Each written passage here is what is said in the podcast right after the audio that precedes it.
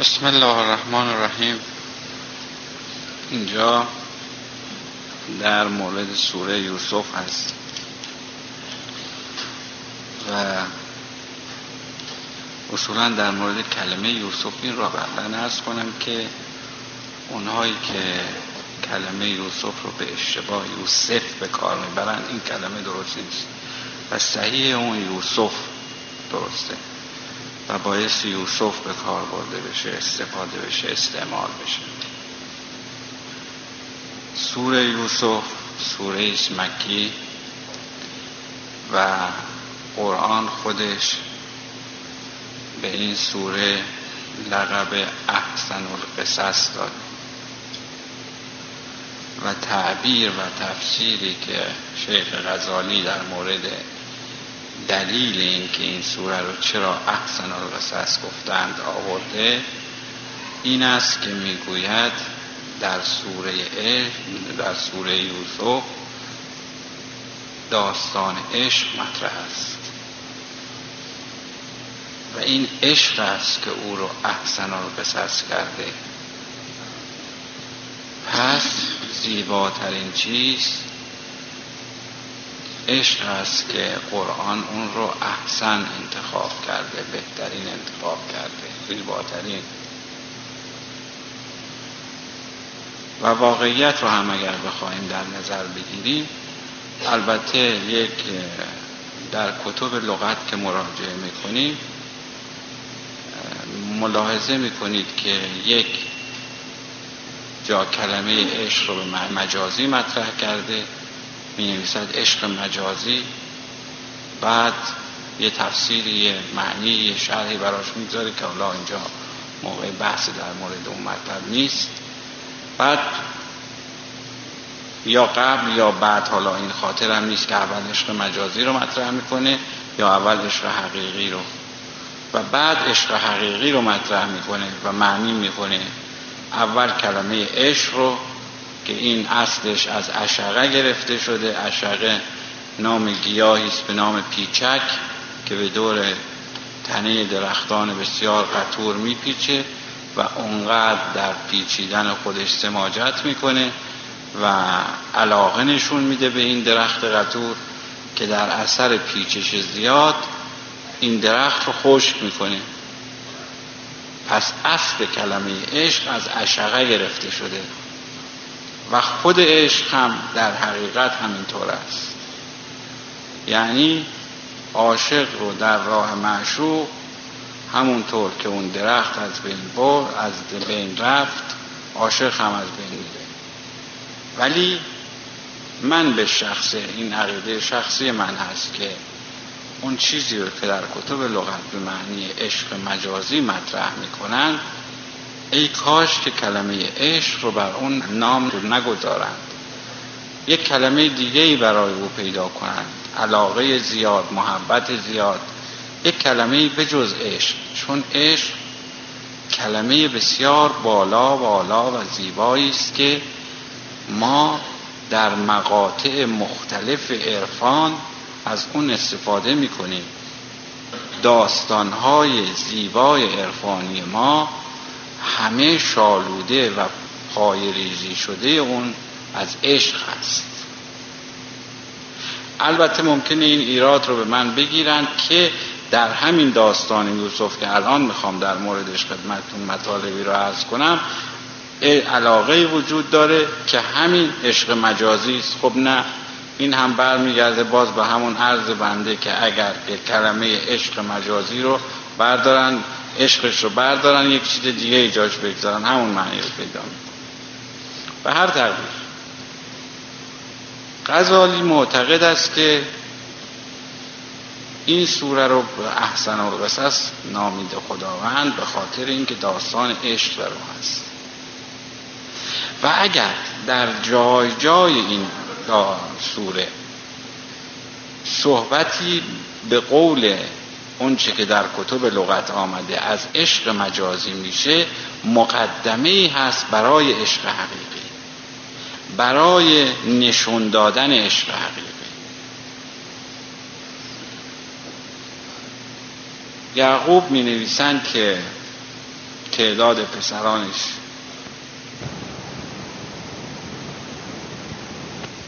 در بین اونها در وهله اول به یوسف و بعد به بنیامین علاقه بسیار شدیدی داشت. و همیشه سعی می‌کرد که این دو فرزند خودش رو از خودش جدا نکنه. و هر وقت که بچه ها قصد بیابان گردش صحرا و جایی رو داشتن او سعی می‌کرد که یا, یا هر دو را دور کنه از برادرها و یا اینکه حداقل یکی از اون دو رو نزد خودش نگه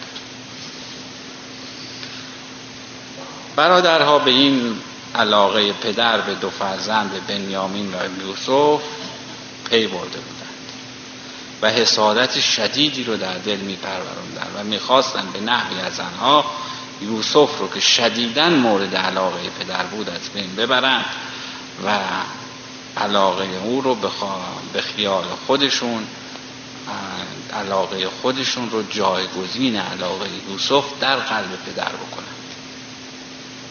تا اینکه در یکی از روزهایی که برای گردش و تفریح می‌خواستن به صحرا و بیابان برن از پدر خواهش کردند که شما اجازه بدید که ما این سفر یوسف رو با خودمون ببریم. از اونها اصرار و از پدر انکار که من به هیچ وجه دلم گواهی نمیده که این بچه رو با شما بفرستم. و برادرها هم متفقا بر این قول بودند که ما به شما قول میدیم که این برادر رو صحیح و سالم ببریم و بدون اینکه خدشه ای را زخمی به بدن او وارد بشه او رو سالم و صحیح برگردونیم یعقوب بالاخره مجبور شد که اون چرا که در قلبش میگذرد به بچه های خودش که برادران یوسف هستن بگوید. ابراز کنه که من از این مسئله ناراحتم. من از این سفر شما خیالم ناراحته. دل من گواهی بدی رو میده. ولی باز اونها اصرار کرد. یعقوب در مقابل گرفتن تعهدی از اونها که یوسف رو خیلی زود برگردونن و به سلامت هم برگردونن یوسف رو تحویل اونها داد که ببرن و اونها هم که مقصد شومشون و منظور شومشون معلوم بود او رو با خودشون بردند که من به خاطر خلاصه شدن مطلب از اینجا سعی می‌کنم فقط نکات عرفانی اون رو عرض کنم. یوسف رو با خودشون می‌برند و در او رو در چاهی میاندازند و پیراهن او رو از تنش بیرون میارن و به خون آغشته می‌کنن گوسفندی حیوانی چیز دیگری رو می‌کشند و پیراهن یوسف رو آغشته به خون او می‌کنند و برمیگردند با قیافه های محزون گریان و با نهایت ناراحتی به نزد پدر برمیگردند. وقتی که به نزد پدر برمیگردند پدر سراسیمه سوال می‌کنه که یوسف کجاست؟ بدون مقدمه سراغ یوسف رو می‌گیره. اونها با قیافه های ناراحت و به سرزنان می‌گویند که یوسف رو گرگ دارید و این هم پیراهن یوسف که ما برای شما آورد. و ما هر چه کردیم که او را از چنگ گرگ بیرون بیاریم نتونستیم.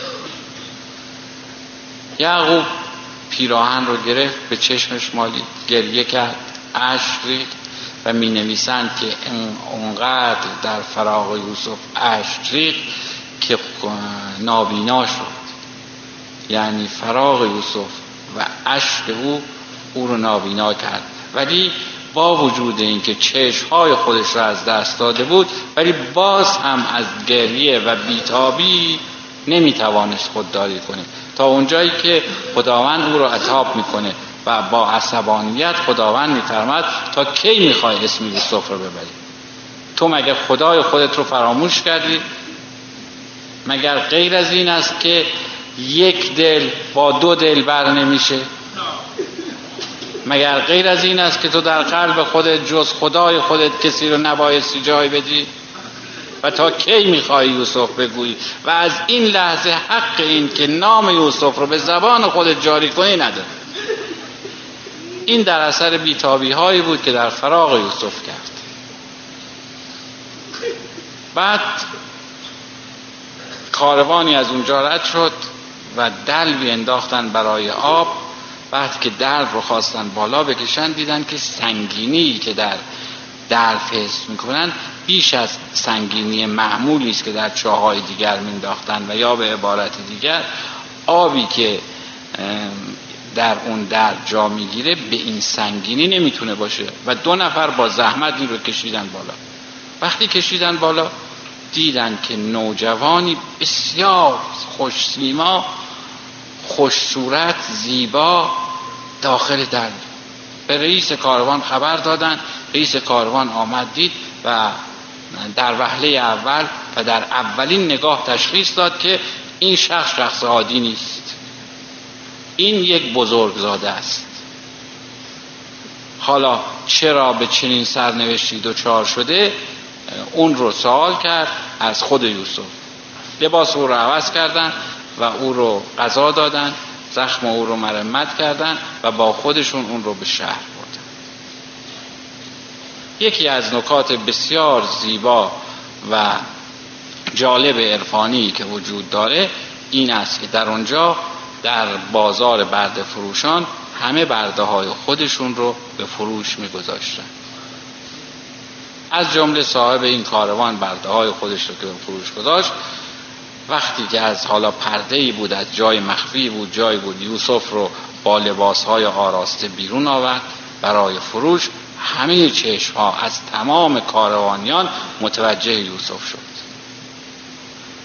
و همه به یک باره نگاهشون به سمت یوسف چرخید و همه محو تماشای جمال زیبای او شدند. قیمت های گذافی پیشنهاد شد. هر کسی قیمتی گفت. قیمت های بسیار گذاف و بالا گفته شد ولی صاحبش او رو نداد. و او مشتری بالاتر از اون می‌خواست. تا اینکه پیرزنی در حالی که پشتش خمیده اصاب دست و معلوم بود از قیافه ظاهری او که هیچ چیز از مال دنیا نداره. آمد به سراغ یوسف و به رئیس سراغ رئیس کاروان و گفت من هم خریدار یوسف هستم.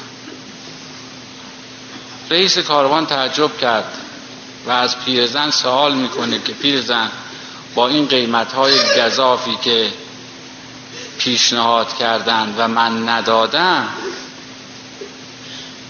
تو چه کالا و چه پول و چه ثروتی رو میخوایی در مقابل این غلام و این برده زیبای من به من بدهی و او را از من بخری؟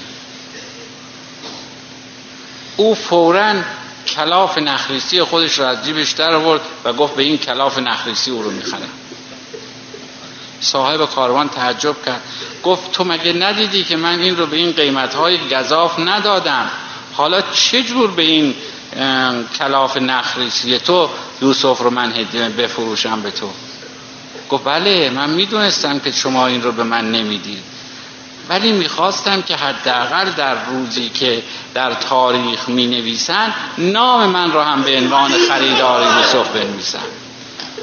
همینقدر که نام من در جمله خریداران یوسف ثبت بشه برای من تا آخر دنیا کافی این برای من کفایت می‌کنه. تا اینکه عزیز مصر عزیز مصر همسر عزیز مصر که نامش زلیخا یا زلیخا زلیخا که معمول است او آمد. و بالاخره زلیخا او رو خرید و با خودش به قصر برد. و همونطور که ارز کردم در اینجا اون محبت و علاقه ظاهری که بین دو انسان هست در اونجا زلیخا شدیدن علاقمند به یوسف میشه. او چشم ظاهر داشت و به ظاهر یوسف رو می‌دید. سیمای ظاهری یوسف رو می‌دید و عاشق اون سیما شده بود. و به انهای مختلف به طرق مختلف هر چه سعی کرد که شاید بتواند به نحوی از انها او رو به دست بیارد بیاورد موفق نشد. به هیچ وجه. امکان اینکه یوسف رو به دست بیاورد نشد. تا اینکه روزی تصمیم گرفت که او رو به زور تصاحب کنه. و روزی درهای تالار رو تمام قفل کرد که می نویسن درها مقفل بود قفل شده بود. در, تالار در تالاری که تمام درها مقفل بود و هیچ کس نمی توانست از در تالار بیرون برود یا داخل بشود در آنجا عشق خودش رو به یوسف ابراز کرد. وقتی که ابراز کرد در اینجا در قرآن میفرماد وقتی که او ابراز کرد برای یک لحظه یوسف هم ناگهان تسلیم زلیخا شد. ولی باز از نکات زیبا و عرفانی داستان این است که در اینجا سیمای ملکوتی پدر یعنی سیمای ملکوتی یعقوب همچون پرده در جلوی یوسف قرار گرفت و او رو از گناه باز داشت سیمای پدر باعث شد که یوسف به ناگاه برگشت و پشت به زلیخا کرد و به طرف یکی از درهای مقفل تالار به سرعت پیش رفت. که زلیخا از پشت به او حمله کرد و پیراهن رو پاره کرد و عجیب این است که به سمت دری که یوسف رفت که از در خارج بشه در مقفل باز شد. دری که قفل شده بود به ناگاه باز شد و یوسف از در تالار خارج شد. زن عزیز مصر به شوهرش شکایت کرد که یوسف قصد قصد به من کرد محکمه ای تشکیل دادن و خواستن ببینن که واقعا این مسئله صحت داره یا نه آمدن هدهی برای قضاوت کردن و همه متفقا وقتی که دیدن که پیراهن یوسف از پشت پاره شده به این حکم دادن که این حمله از طرف یوسف نمی‌توانسته باشه. چرا؟ به دلیل اینکه پیراهن از پشت پاره شده. پس او در حال فرار بوده و کسی به دنبال او بوده و اون پیراهن رو پاره کرده. این از نکات دیگر عرفانی که در داستان وجود داره. و بعد به دلایل دیگری بالاخره همسر عزیز مصر از سایت و دشمنی با او دست بر نمی داره تا اینکه او رو به زندان می اندازه و مدتها در زندان بود تا برای بیرون از زندان میاد که داستانش مفصل است و وقت کافی نیست اینجا برای اینکه تمامش رو عرض کنم. فقط مسئله ای که هست این است که وقتی که بیرون میاد او عزیز مصر میشه. مجددا خود یوسف عزیز مصر میشه.